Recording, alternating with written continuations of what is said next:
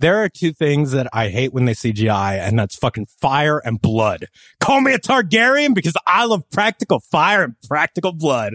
What's that on your screen? Some kind of program about a Westworld on TV.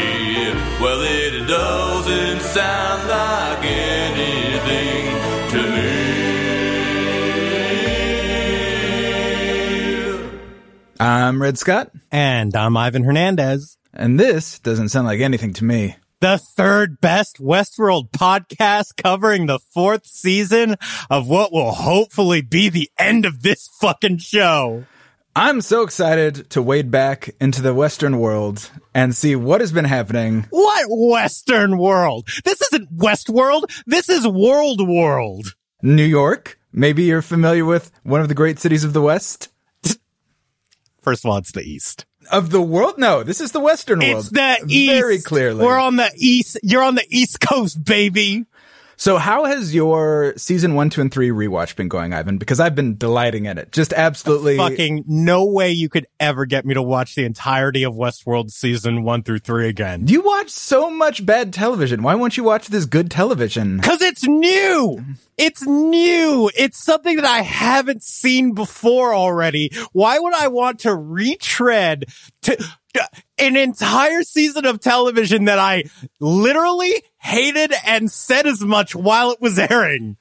So you hate original programming. That's, you like to go just retread some nostalgic. Fuck you, this isn't even original programming. This is an adaptation of a Michael Crichton novel that was also adapted into a movie. This was never a novel.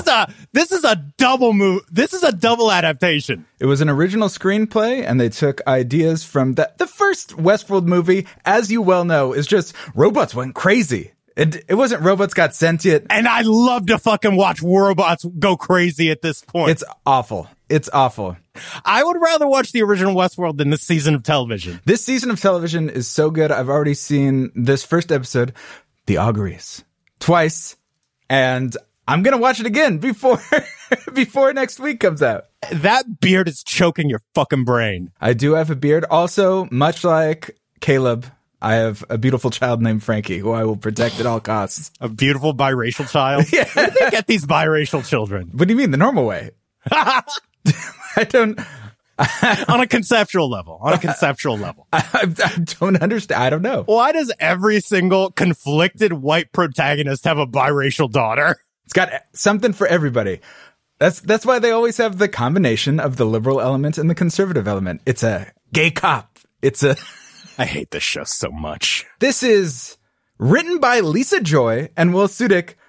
And you know what Will Sudeik is, Ivan? One of your favorite things. Is he a nepotism baby? A guy without a Wikipedia page. Oh, he's a staff writer, though. We can't expect staff writers to have wikis. Okay, fair enough. If a showrunner doesn't have a wiki, that's a bad sign. If a staff writer does have a wiki, that's a bad sign. Speaking of bad signs, we open... Excuse me. Before we get into this, I'm so excited.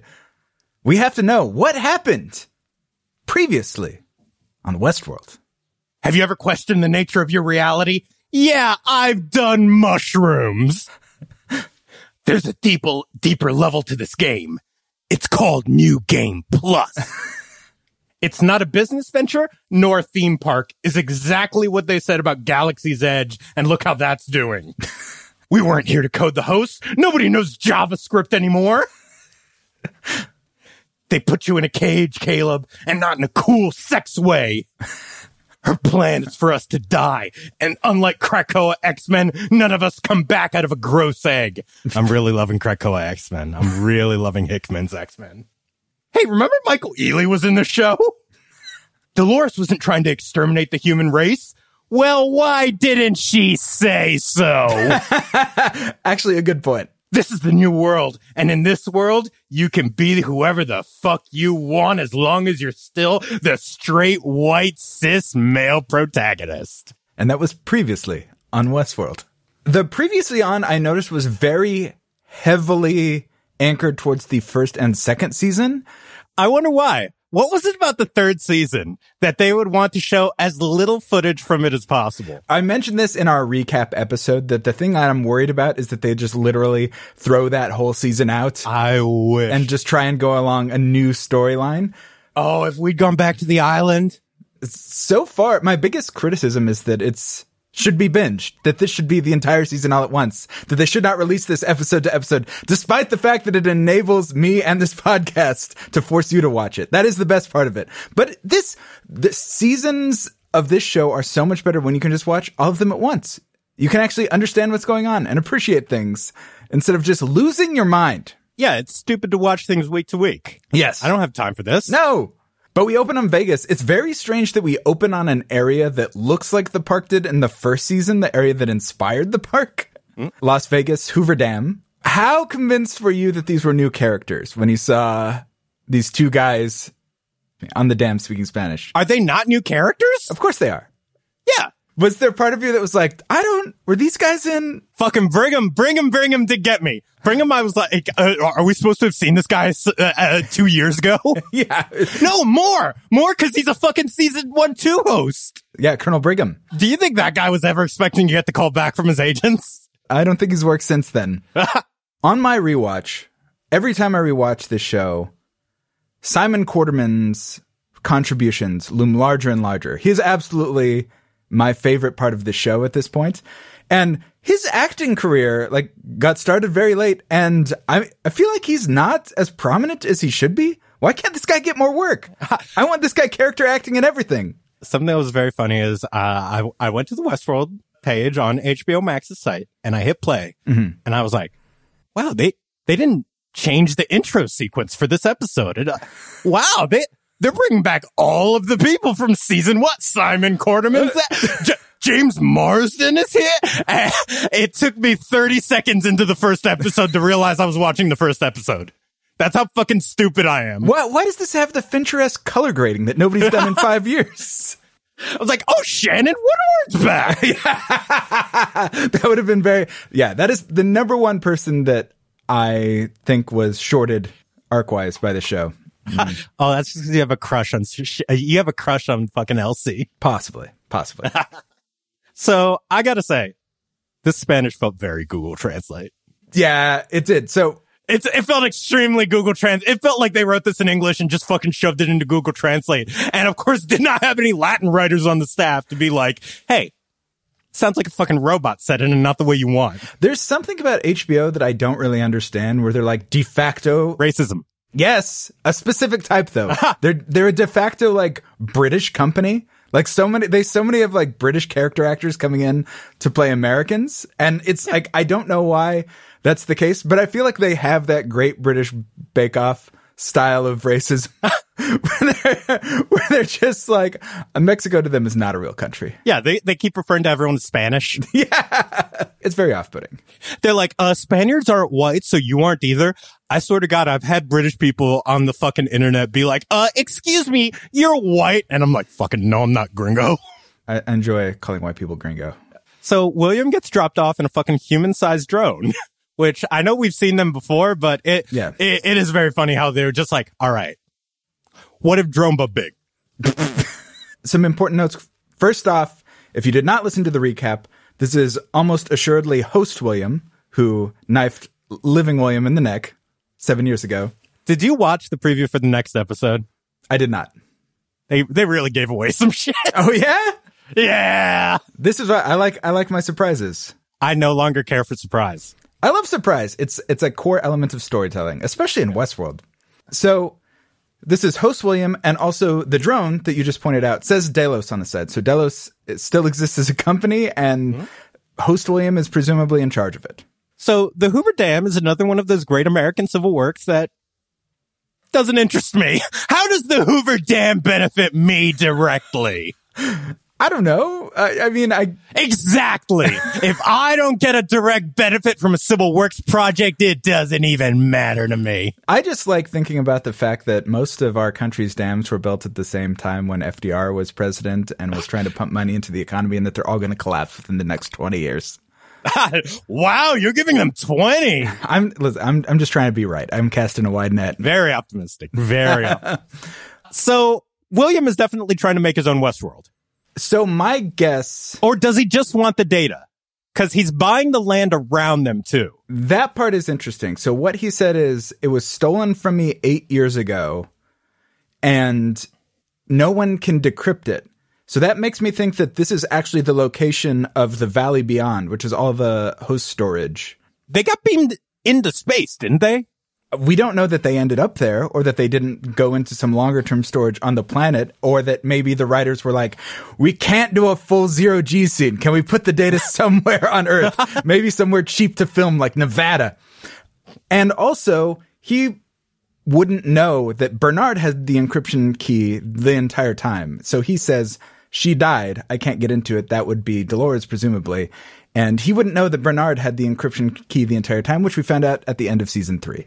As you well remember. He wouldn't know anything about Bernard because Jeffrey Wright doesn't even show up. I don't even know if he's in this season. He's definitely in this season. He's 100% in this season. By the way, the fucking papes ruined the Teddy reveal. Literally last month, at the start of the month, they were like, hey, yeah. James Marsden's back in Westworld. Which, how is that even a surprise? He was gone for a whole season. I watched the featurette at the end of the episode because I was just like, fuck it. I'll let HBO shove these extra materials at me. And they were like, ooh, we brought back Teddy. It's a nice surprise for the fans. And it's like, he's a fucking robot who was gone for one season. Are we not supposed to expect every fucking big name robot to not come back in this show? Well, keep in mind, this is not the MCU, so there's not the same expectations built up. That every single person is going to come back because they're a robot? Right. They might not. Excuse me? Are you saying that the MCU has revived more characters thus far than Westworld has with bringing back actors who were previously killed? Impossibly, yes. I think I can say that. Look, 5 billion people doesn't count. Just because half the universe was brought back, that doesn't count. I'm talking about named characters who died in a pre-Infinity movie. Hearing William speak Spanish made me embarrassed as a white person who's taken several Spanish classes. Anytime he sounded like me, like year 2, trying to order a burrito at Farolita. Yeah, exactly. I don't even speak Spanish there. No, they make fun of me. That's what they should tell you in Spanish class. Like, don't try and practice your Spanish on somebody who's earning below minimum wage. Data has always been fungible, which is why we've created these non-fungible tokens. I mean, I guess technically they would be. Do you think every host is actually an NFT? I mean, by definition, if they're written in stone, I guess they're non-fungible. And I mean, what's a token except an object, a generic term? I suppose every host is a non-fungible token. Want that Dolores NFT? By the way, how much do you think somebody pitched Westworld NFTs and another person at HBO had to be like, I will kill you with a hatchet? They were like, we're a British company. We don't adopt something until we've been around for 30 years. Why are you suddenly inventing this Britishness for HBO all of a sudden? Have you seen The Wire? It's not a recent thing. Okay, that's casting, though. That's what I mean. They're just, like, weirdly British in these ways. And it's, like, just the fact that their streaming service is the worst one, like, technologically. It's like, they use some... Excuse me. Have you tried Paramount Plus? No. Boy, that shit has just straight up refused to let me play movies sometimes. Just like, all right, Paramount. The CBS no access. So we get this guy... who, I don't even think we ever get his name. I watched this episode twice. Oh, do you think that the fucking cartel, who, by the way, I hate that every time it's like a future professional Latin organization, they're always like, and we were once the cartel. Yeah, and especially the way William says, or whatever you're calling yourself these days, like the writer couldn't come up with some futuristic term for this organization. So, do you think those little glass panels and phones are realistically futuristic or anachronistically futuristic? Anachronistically futuristic, fun to say. But it's going to be looked back on as this ridiculous time period because starting with literally the Parks and Rec... 3-year jump forward. It was more believable when they were also skateboards. When the tablets were also skateboards, I was like, all right, you need to be able to balance an entire human being on that. I get it. But it's also just very funny to me that they basically had the same idea as an NBC network sitcom, an American network sitcom, and a British premiere science fiction television show. Both had the exact same idea of what phones were going to look like, which means no way. And also, like, people care about their privacy. They're not going to just let you, like, read stuff backwards on the tablet. Yeah. No matter how cool it looks when it's rendered. How bad do you think the breaking on that is? Especially with the hot girls. The hot girls of the future are going to be smashing the shit out of those phones. 100%. Also, I love how nothing has a bezel. Nothing at all. No. Nothing has a bezel. You're getting your fucking fingerprints right on those things. And as a guy with huge hands, I'm like, I need the bezel, guys. I need a little bit of bezel for these fucking giant ham fingers of mine. So the negotiation goes south. He told the tiger he could eat most of him, but stop when he got to the head. That's vor, baby. It technically is vor. It technically is vor. Yeah. Yeah. I feel like they've used the sort of elephant, who the learned helplessness story, and they used the scorpion on the frog story, I think, at one point. It's just like they're running out of accessible fables, and they have to get more and more weird with each season. A lot of animal metaphors. Can't wait till we get to the rabbit and the hare. It's coming. It's coming. The fucking cartel guy wakes up in his beautiful fucking generically postmodern house, mm-hmm. and he sees a bunch of flies mm-hmm. flying around, which is why you don't leave piles of rotting meat around your house. I know it might look cool to have a giant pile of rotting meat in the corner of your room, but it attracts flies. So the flies get in and spread some sort of mind contagion, let's call it. I believe that man is full of fucking robot flies. Inside him? Like they dived inside him? Yes! And ate him from the inside out? Yes! So now he's some sort of mind freak. Chris Angel. Yeah.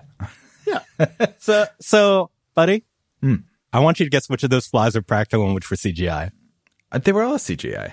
Nah, they had a fly wrangler. They did have a fly wrangler. So the little individual flies that were fucking flying around, those okay. were, I believe those were real, but the horde.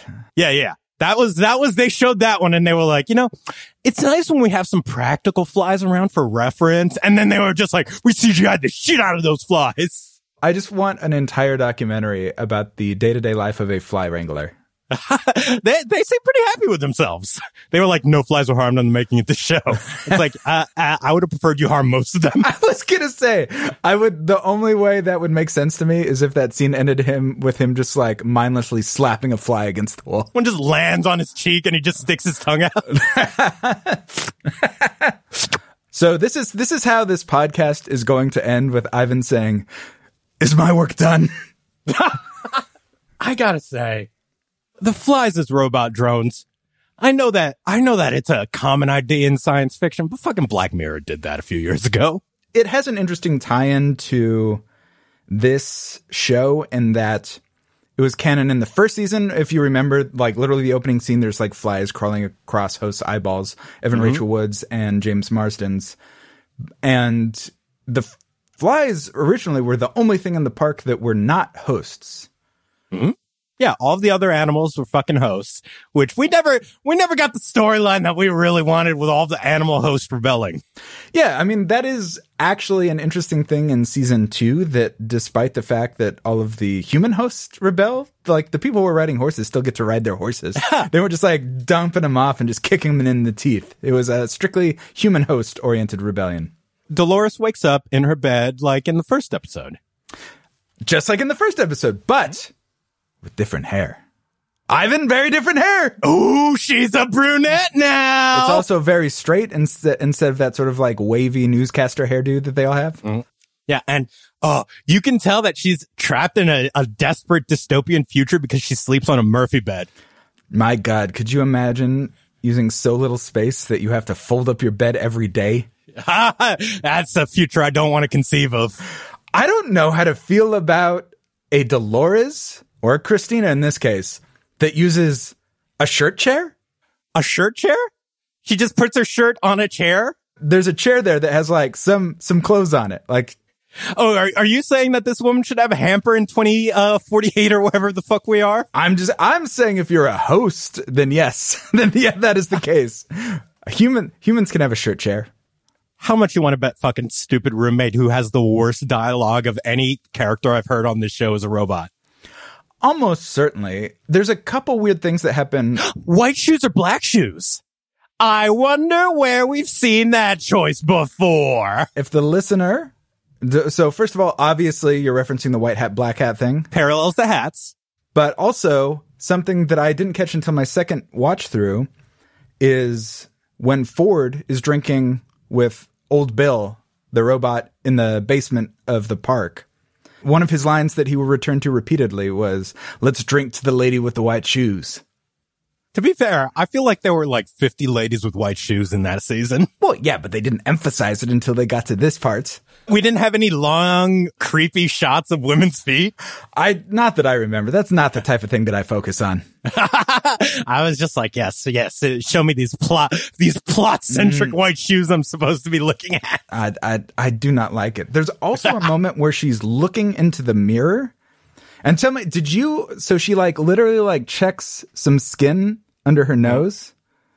And I'm like, if you know that you're a host, you're not worried about the signs of aging or dead skin cells under your nose. So she's definitely a fucking robot. She's a robot, but I don't think she knows she's a robot. No, she does not know she's a robot. Which is a big deal. Yeah. How many times have we seen the robot doesn't know she's a robot fucking plotline? Very many, but also we have no idea where this Dolores consciousness comes from. Mm-hmm. My first guess when we heard that Evan Rachel Wood was going to be back was that it was going to be the Musashi Dolores copy that got carried out by Clementine after it got beheaded. I mean, it still might be, but wiped. Yeah, but this is like clearly a revved... But and also a very different one, like no idea of like Home on the Range or anything. Like this is a very base level Dolores. Oh, I mean, I should just start calling her Christina. That feels wrong. Christina. So the way they talk about pills as tabs, yeah, and the way they talk about it, like, oh, I almost took a tab to sleep last night. It's like sleeping pills. We have those now. Why are you being so weird about this? I don't know. This is just one of those things they always do. I mean, I guess the power of science fiction is you create an abstract concept so it doesn't come along with the specific baggage of existing remedies. Yeah, but I hate this how they're already doing anti-pill stuff, and it's like, excuse me, some of us need that so we won't go completely insane. I'm open to the idea that they didn't do another like the pills are ruining your mind type of situation, but literally the fucking dud on the date was like, hey, you seem to have the barest minimum of emotional problems. Get on tabs. Also, calling them tabs just reminds me of the 80s, like like Diet Tab, and I just imagine a Mentos commercial when they say it. Just pop a tab. So we are in Manhattan, and I love how their imagined Manhattan future. Ooh, we've got parks and places to sit and a ton of rideshare consolidation. Yeah, they have motorized self-driving car. We still don't have fucking repulsor cars. We'll get there. I want one hover car. And very surreal for me, because they go along the High Line where I walk all of the time. And I realize now I saw them filming many times. I just didn't realize. And you were just like, I don't know who that is. I mean, look, who's that brunette? I mean, I hope that I didn't just walk past. If we see red in the background of one of these fucking shots, I am going to go insane. I'm sure they would have CGI'd me out. They were like, that guy's beard is not believable. I did not have a beard while they were filming. What if they CGI'd the beard? That'd be a weird choice. I would love that, though. I remember one time specifically where people were standing on the High Line watching people. And pointing and going, that's Evan Rachel Wood. And I was like, guys, I'm trying to go on my daily walk for my mental health. Get out of my way. It's either this or the tabs, and I can't go back on them. So we go to Christina's job at Olympiad Entertainment, where she records the most generic story pitches in the world to get turned into images by AI, which I gotta say, we're giving that Dolly too much work. She's using Dolly to make pitches. Yes! Which is what's going to happen, by the way. If you don't think that fucking all movies in production are going to be replaced by AI within the next 30 years, buddy, ooh. A special effects guy in my feed is already doing it. Like, he just gave examples of him like, oh, I have this story. And I made storyboards using Dolly, and they're perfectly usable for pitches. Mm-hmm. And I was just like, you just put an artist out of work. We're going to have to rebel and destroy all these AIs so that we can go back to working on holidays. Did you just very minor note? I assume this is a small joke. I don't even know if you had this store, but the business that Dolores lives on top of is WARE space house. Where? The warehouse. That's what the business she lives on top of. Oh, except they sell stuff instead of a location. So, oh, and you pointed it out. All the extras are wearing face masks. And they're just wearing the masks on the one. Oh, I didn't even notice. When they're walking along the High Line, they're just wearing the masks. They didn't CGI them off. Oh. And they offer no explanation. Buddy, I think we've got plenty of explanation. It's the future. It is the future. It's the future. Climate change has accelerated the amount of diseases that are coming into circulation. Oh, we're going to be wearing masks forever. I mean, that's actually a great point, is they had a shot with a ton of people wearing masks, and you didn't even clock it. Yeah. Because it's so normal already. Yeah, it's so normal. Which, by the way, fucking mask wearing was so normalized in Asia, and now in America we're just like, masks to protect ourselves. Fucking, I have not gotten non-COVID sick in the last 2.5 years.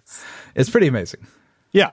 So the story that she records is basically a modern version of her character from season 1. Yeah, she's like, oh, she has an infirm dad played by Louis Hertham. I bet he's going to come back this year. How amazing is this smarmy-ass boss being like, we need unhappy endings where what happens? Oh, yeah, everyone dies, which seems like the exact opposite of every storytelling trend I have seen in audiences for the last decade. People just want slice of life stories where nothing actually happens and people are nice to each other. Instead of make some claptrap for the populace, he's right. Write some Oscar bait tearjerker bullshit. Yeah, exactly. Everything's going to be fucking Ted Lasso nice for the next few years. And you know that there are going to be fucking Ted Lasso nice shows into the 2040s. Have Mahershala Ali drive around with some white person and have him learn a lesson. So we have this creepy guy who's calling her. Peter is his name. Your game's ruining my life. Another microtransaction addict. Oh, this guy played Diablo Immortal and it fucking ruined him financially. By the way, have you seen the Diablo Immortal? They made a Diablo Immortal microtransaction simulator so that people could actually go in and see how much money it takes to get the 5-star gems. People were dropping literally, theoretically, $10,000 to get this shit. Look, I believe one person was like, oh, yeah. On my run, I didn't get one until $48,000. Holy shit. Yeah, that's how bad the microtransactions in Diablo Immortal are. Listen, we all agreed back in the late 80s that all games cost $60 a game forever. I love how fucking that everybody is like, video games need to be bigger and have better graphics, but I will not pay more than $60 for them. Yeah, adjust 1980 money to now. Like, the people were paying like $150 for a video game. Yeah, but buddy, if you presented somebody in the 80s with Horizon Zero Dawn, they would be like, obviously this game is worth $15,000 per unit, right? Yeah, that would have been appropriate for the jump in technology. Exactly. We go from there to a cabin in the woods. Yeah, where somebody's playing some Hendrix. Don't you hate when you hear a musical cue and it works on you real well? I listened to a lot of Hendrix as a kid. It drills down deep and I'm like, oh, we're about to have a good time. The first time I watched this show, this area, I don't know where it is. It could be any West Coast forest, but it felt very Northern California to me. And just seeing a 1980s Dodge Ram pickup truck pull up, I didn't clock that it's weird that she's driving an 80 to 90-year-old truck until the second time I watched it. Literally an 80 to 90-year-old truck. The only guess that I have is that she's trying to get a vehicle that has no electronics in it whatsoever, and that was the last time you could get a vehicle without electronic fuel injection. So it's, aside from spark plugs, completely non-reliant on any sort of electronical technology. But that's a reach. Oh, no, I think that's exactly what's happening because she seems to be generating EMPs. Oh, that's a good point. Yeah, and her car will still start. And everybody... Also, if you're wondering where the EMP is coming from, look for the person with the 90-year-old car that's not disabled by the EMPs. Maeve has a little flashback to what I believe is a scene that we did not see in the third season, indicating that it took place during the robot war of them... apparently blowing up a backup Rehoboam and Aaron Paul getting his shit completely wrecked. So I think Aaron Paul's a robot. Do you see that scene with the massive gut wound in Aaron Paul's side where Maeve is just looking at him like, I don't think this guy's making it out of this Nazi camp. We've had several human people who got gutted towards the end of a season, and I was like, oh, they're dead. And then they come back, and I was like, that's a host. And it's like, no, we healed. Medicine's very advanced in 2060s. I am not currently assuming that he is a host. That is where I'm putting it. I am assuming that everyone's a host. You're playing by Battlestar Galactica rules. Yes, I'll fuck that toaster. I don't care. That refrigerator's a host. Oh, let's do it, Crushtron. So Caleb back on the job. 7 years. Back to working a shitty construction job with his coworker who's like, Rehoboam was right. He's literally the guy walking around in this world being like, Thanos was right. So I gotta say, you'll never catch me with my legs over the edge of a building. Sitting on my couch in my living room, like leaning back, pulling my feet up over the edge of the couch and just scooching against the back of it. It is terrifying. Like, clearly they're referencing the Empire State Building lunch picture of construction workers. Which, didn't they have that, but with robots in the last season? You're right. They absolutely did. They did that even more explicitly. So I guess they're calling back to their own reference to the Empire State Building? I don't know what's going on there. This circular referencing. I mean, that is the most Westworld thing I can imagine. Also, do you know what's very unrelatable? My life has changed a lot since they destroyed those machines, and it's only been 2 years, and I don't even exist in that world. To be fair, how much did you think society was going to change when we came out of COVID? I mean, I didn't know, but I thought it would change more than the robot revolution. I really feel like the robot revolution should have changed a little much. I feel like it should have changed more. This nihilistic, like, hey, no matter what happens, things always try and push back towards equilibrium. I was like, yeah, this is a little far towards equilibrium, though. We meet Aaron Paul's classic generic biracial daughter and classic generic disapproving wife. Who's coincidentally been named after my dog that I just got a few months ago. Frankie. It was very weird watching that with my dog. And he's like, I would do anything for Frankie. And I'm like, same. And your dog is just like, huh? what was that, Aaron? My little toy fox terrier is just like, adorable. Did you see the Banksy robot graffiti? That was so fucking stupid. So who came up there with that stencil? Did you look at it? So it's it's a robot holding a girl on a leash who's using a drone. The drone is controlling the little girl who is controlling the drone. Again, it's circular. In the style of Banksy, who again has been dead for many years. It's the 2060s. Do we know that? I mean, I don't know. Who knows which Banksy we're on? It could be a Dread Pirate Robert situation. How do we even know that Banksy isn't a robot? And then they say the title of this podcast, Enough with the Cowboy Shit. I really would have expected a rural shopkeeper to be more like, you're asking me where somebody lives? Yes. I ain't got to give you that information. So some people go into a small town, and if you know small town people, the things they don't like are outsiders and sharing information with outsiders. Yes. Now, within the town, everybody gossips insanely. Like, everybody knows everybody else's business insanely. Very much. But outsiders don't get to know anything until they've lived there for many a year. Yeah. And Maeve does the classic. huh, I think and you know what? I'm feeling a little peckish. Give me the axe. That's why they put the axe right there up front. It's an impulse purchase. You remember, you know how Trader Joe's has all of those axes right by the cashier? I could never sell weapons because I just get into an argument with somebody and they'd be like, give me the axe. And I'd be like, no, you don't get an axe. You're very mad at me right now. You gotta do a waiting period. You gotta do a waiting period for that axe. We don't want you cutting down a tree in anger. Is there a law? No, I'm just not going to give it to you for 3 days. Because that would be absurd. You're very mad, and I'm trapped behind this counter. So Maeve goes back to her fucking shed in the woods, sees all of the guys in the classic, I am part of a paramilitary black ops unit, but casual. It must be Friday.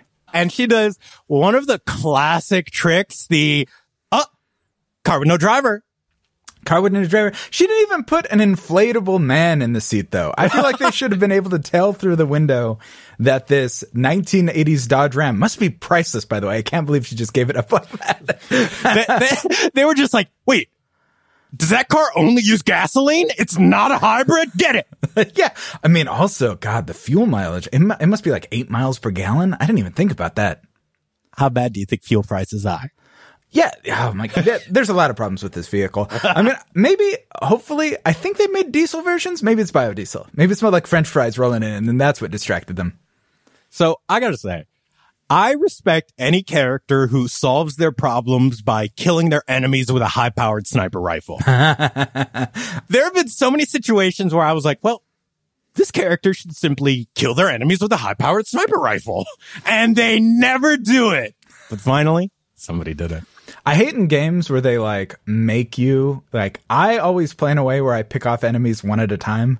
Like, if they're like, no, you have to deal with all of this mob at once. And I'm like, then I quit your game. I can't do that. Are you one of those stealth guys? Are you one of those guys in Ubisoft open world games who is like, well, obviously I'm going to go into the base through stealth and defeat all the enemy guards that way by hitting square behind them when they're not paying attention. It's more like I have 4,000 bombs for them to hit, and then I, like, throw the rock and then snipe the one guy, and then they all run into the bombs, and I'm like, I've killed all of them with a single bullet. That's my move. So Colonel Brigham, who was the head of the Confederado Army in season 2. Wait, I don't know who that is. Yeah, it's calling back to season 2 characters. I mean, very cocky, especially ones that they didn't put in the previously on. Especially ones who aren't like A-list actors. Yeah. I called him Mustache Man the first time through. And then I was like, Colonel Brigham. Because the first time through, I was like, they'll explain that later. And then they didn't. And I was like, I suppose I should look that up. Yeah. I literally thought, oh, she knows somebody in the military. Why wouldn't she? I got to say, girl, you do not know where that head has been. You're just going to open up somebody's head in your sink? That's cross-contamination. One of the grossest things they introduced in season 2 is the like, brain core little, it looks like a chlorine holder from a swimming pool, but smaller. Mm-hmm. I don't like the little brain pearl chlorine dropper. So we find out that Maeve finds out that William's back in some form. And she doesn't know about host William versus real William. I do not think. No, I do not believe that is general information for anybody. So she has to presume. How bad's that atrocious fake CGI fire? The CGI fire doesn't look good. There's a couple spots where the effects don't look great, but the CGI fire is probably a low point. There are two things that I hate when they CGI, and that's fucking fire and blood. Call me a Targaryen because I love practical fire and practical blood. Those are the best things. And it's like people just aren't willing to get wet on set anymore. People have these like dry clauses in their contracts, and I think that's not real acting. Nobody's willing to roll around in a pool of corn syrup these days. If at no point while acting are you slopping around with like corn syrup in your shoes so it makes the most disgusting sucking noise of all time. The only way you're a real actor is if you have internalized the sound of slop, slop, slop, slop, slop. There's no two ways around it. How soon do we get the consumer-grade retinal scan door lock? I think it exists now. I think it's Butterfly MX. I think you could buy it. Do we have consumer-grade retinal scan door locks available? I think we have face scan. I'm not sure if we have retinal. I need retinal scan. I need people to be fucking pulling down their eyelid when they need to deliver a package to my house. Yeah. I love the idea that they were like, we ran into a problem. It turns out that 80% of our delivery guys are high on THC. And not enough eyes. Pupils are so dilated. We can't get any of that information out. So fucking this roommate's dialogue, I don't know what it is, but I fucking hate it so bad. I'm not going to be an accessory after the fact to the murder of your social life. Who talks like that except the robot? The world that they've created for these two, like I'm going to call it Dolores in the City. It really does feel like a bad 90s sitcom about, like, women trying to make it in the industry. I mean, I do think they are trying to convey some of that tone, that it is a more slice of life where she really is just, like, worried about her career and worried about her dating life. Though she is, did you notice? She still paints. Mm-hmm. Mm-hmm. She still has an easel in her apartment. Yeah. Which is actually probably the biggest giveaway that it is still actually Dolores and not just, you know, some other consciousness in Evan Rachel Wood's body. We get the scene where she's like, oh, is somebody watching me? And James Marsden's presence is just filling the air. Every woman knows when James Marsden is watching her. So did we skip over the date? No, the date's coming up. Okay. We get a little bit of maze graffiti. The maze is back, which I thought was surprising because I would say of the exquisite first season of Westworld, one of the best seasons of television of all time, despite the fact that the maze was like such a compelling driving plot point, the end point of it, especially as it relates to William, was pretty unsatisfying. And I was surprised that they are calling back to that as clearly some like big glory days, though it is. The point of the maze is about the hosts gaining free will, being self-actualized. And so I guess this is probably about, you know, she's trapped in this loop, and I guess it's about her trying to get out of it again, though, you know, presumably that was Teddy who left it out there. I don't think there's much of a mystery at this point. Yeah. Roommate is saying the stupidest shit. You have to smile. Yeah. The single line that irritated me the absolute most in this entire episode, the single line that I was like, no one has ever talked like that in the history of conversation, that this sequence of words would never come out of somebody's mouth this way. This person has to be a robot because no biological construct could say these words in this order. There's a system to investing. Art is a lie that tells the truth, honey, and the truth is you need to get laid. Yeah. I don't think I even processed it at the time. Like, it just had a certain rhythm that I was just like, I get what she's trying to say. But until you just said it right now, I don't think I fully... It was like a mnemonic device that carries like an alien virus into your brain. Which in this world is a very real possibility. Yeah, yes, exactly. I would love if there was an alien virus that made people speak hackneyed dialogue. What if that is this season's Violent Delights at Violet Ends, and we have to hear it like 80 times over the course of the season? If I have to hear art is a lie that tells the truth, honey, and the truth is you need to get laid one more time, fucking blood is going to start pouring out of my face. I'd like to tell you otherwise, but art is a lie that tells the truth, honey. Oh, no, blood! And the truth is, you need to get laid. I mean, to be fair, that is true. So, how bad must it feel to be cast as the actor who's the dud date? Would you rather be cast as dud date or creepy guy going insane? Oh, creepy stalker, dud date. Yeah. That's the true alpha, sigma, beta. I think I'd rather be dud date. And honestly, on the scale of dud dates, this guy isn't even that bad because he managed to ask at least like 3 personal questions in a row, which is more than most men on date. There's a system to investing, Ivan. I'm not doing it for the players. I'm doing it for myself. Don't let the gamers hear you say that. But of course you would. If a gamer heard her say that, ooh, you know her mentions would be in ruins. The only thing that makes me want to create video games is angering gamers. That's like my number. I would be like, you don't even need to make video games to do that. You can just say stupid things about video games online and the gamers will find you. But the idea that it's like, oh, I created something because I find it creatively rewarding, something that people have done with art going back into the darkest recesses of history, to hear something like that and take personal offense to it. What, you're not catering to my needs in a capitalist society? The fans! Like, it's that.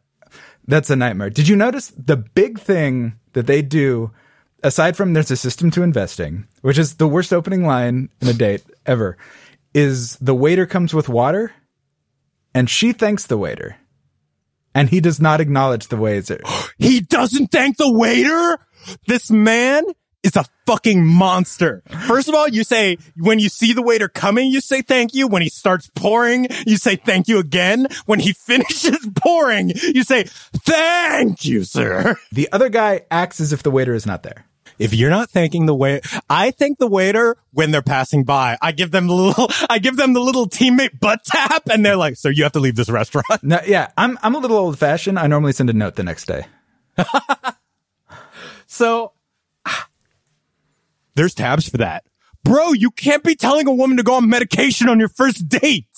I don't tell women to smile. I tell women to take antidepressants so they don't have to burden me with their issues. Women would rather go on dates than go to therapy. It is a nightmare. He is a nightmare of a human being. How much do you think we see him again and he's some sort of weird robot stalker? I mean, I do think in this show, we'll probably see him casually get killed by a robot at some point.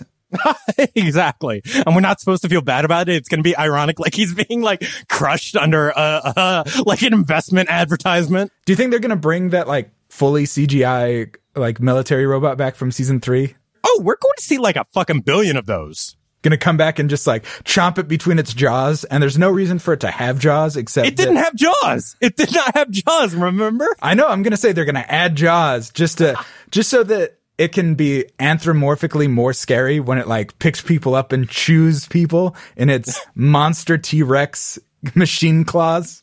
The fucking greasy weirdo calls her Peter and is like, the tower. Why are you doing this to me? So I assume what's happening is she's subconsciously pulling people's profile information to make these stories. Yeah. I mean, I assume the tower is some like invisible building. The tower is some invisible building. Because they show you a few drawings of it when she passes to the homeless guy. Yeah. And it's that weird tower that has like the like crack in the side that goes the other way with like a big like weird like star shaped thing in it. So I think that there's some like weird invisible tower. Interesting.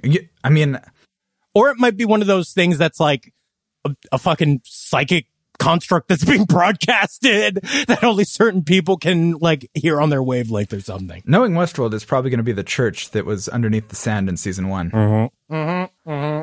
That's interesting. I hadn't connected the homeless man to Peter, so I'm gonna have to go back and look at that drawing. Yeah. So the fucking greasy weirdo who's stalking her is like, "You dropped your phone." And she's like, I don't have a phone, and then throws sand in his eyes and runs away. I think more women need to carry sand in their pockets. Yeah. When you're holding your hand up to your ear, don't have a phone in there. Have sand. Exactly. So the fucking greasy weirdo pulls a knife on her, and then Teddy beats the shit out of him. I don't know why. Why didn't I think it was Teddy? I thought it was Caleb. But it does. No, it's 100%. Okay. Teddy. I believe you. Why would Caleb be there? So also it does that weird memory switch. Like remember that they're like when they're remembering things, they can't tell that it's a memory. They just experience it. She's literally looking and somebody's beating the shit out of this guy and then they're gone. Yeah. So we are seeing, again, some sort of time fuckery, as is this show's norm. Or because she looks, for some reason, she looks away from the guy beating the shit out of the guy who just tried to stab her. Yeah. And then they're gone. Which could just be, ooh, Teddy took this guy away. It could be. I think it's time fuckery. We go back to fucking Aaron Paul. What do? Establish a perimeter. Listen, kids need to learn basic military tactics, all right? Yeah. Robot war.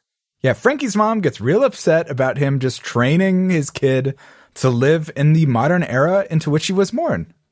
Yeah, exactly. Listen, Kids got to be prepared for tech war. I was trying this earlier. So Uwade, Caleb's wife, says, hey, don't be so paranoid. And I've tried like 80 different ways. Try and say, I'm not being paranoid, without sounding the most paranoid. I'm not being paranoid. I'm not being paranoid. I'm not being paranoid. I can't do it. Uwade? I can't do it like a regular person. Uwade? I'm not being paranoid. I'm not being paranoid? You can't do it. The first person in an argument to accuse the other of being paranoid, you've won. Anytime I get into an argument with a woman, the first thing I say is, I'm not crazy. I headed off at the pass. Another great cliche, the guy jumping off a building in front of the protagonist. I wouldn't call it a great cliche. I would call it it's a cliche. It's a cliche. We go back to Aaron Paul and his wife, and when she's like, I see the messages you and your friends send about conspiracies and chemtrails. I was like, chemtrail conspiracists are quaint at this point. Oh, yeah. I would take a chemtrail conspiracist over any of these fucking, the elites are drinking adrenochrome out of a fucking Washington, D.C. pizza shop. Do you know how nostalgic I am for just bananas people spiraling on things that absolutely don't affect reality? Yeah. What a glory day in this nation's history. Chemtrails were the halcyon days that I reach for again. Yeah. The way conservatives idolized the 50s, I'm like, if we could get back to the chemtrail 90s. It's just like eating fresh broccoli every day. It's just like the healthiest this country has ever been. Is there any line worse than, it's not that you fear war, it's that you miss it? I don't miss war. It doesn't sound believable. I don't miss war. That's why anytime I get into an argument with a woman, the first thing I say is, I'm not crazy and I do not miss war. Never missed a war once in my life. I'm happy the war's over. I might miss a war, but I don't miss dinner. Is that a Jack Benny line? What just happened? Might as well be. Take my robot wife, please. Frankie drops her teddy bear out of the window, and she goes down to get it, and some fucking guy is there. Frankie's teddy bear named... Bear Bear. Perfect kid name. Good job, writers. So the guy takes a shot at her, and fucking Caleb... the guy? Did you recognize that? Oh my God, which fucking host is he? It's Walter. It's one of the milkmen. Oh my God. He was Stephen Ogg's right-hand man. You didn't recognize him because he wasn't drenched in white fluid. I gotta say, Maeve coming in at the exact perfect moment. You can't do the character dives in at the exact perfect moment twice in 10 minutes. Well, Westworld begs to differ. Hello, darling. Guys, the only way to protect your family, though, is to leave your family. All these years, I thought you were being paranoid. There was a robot war. A recent one. It's not like the robot war happened 40 years ago. Yeah, this isn't Futurama. It's still the 2060s. The robot wars are now. Yeah. You're going to get yourself killed. He already did. He a robot. We'll see. I'm on team, not a robot. I say 100% this guy a robot. Mm-mm. This is some organic ass Caleb. This is not. He doesn't have chlorine brain. We go back to Christina, who's standing on the balcony, and it's like, record pitch. And I got to say, if I had the power to just record pitches at any time and turn them into images using an AI, I'd just be like, record pitch. Ass. So, Ivan, one of the big questions that we had going into this, how do you feel about Christina as a writer? I love her because she is a terrible writer, and there's nothing better than a bad writer in fiction. When she's just saying the most generic, there's a woman, and she's searching for something, some kind of plot device. That's the kind of character that Ivan Hernandez wants in his prestige fiction. If I have to follow along a writer, they better be as mediocre as possible.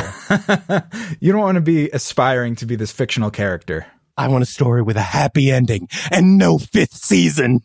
I'm all in. I felt like this was a great reintroduction to the show. It feels like They're headed in a more coherent direction after spiraling up their own ass in season 3. I'm loving this. How do you feel about the Teddy reveal? Because it's great. She's on a balcony. It's got some Romeo and Juliet vibes.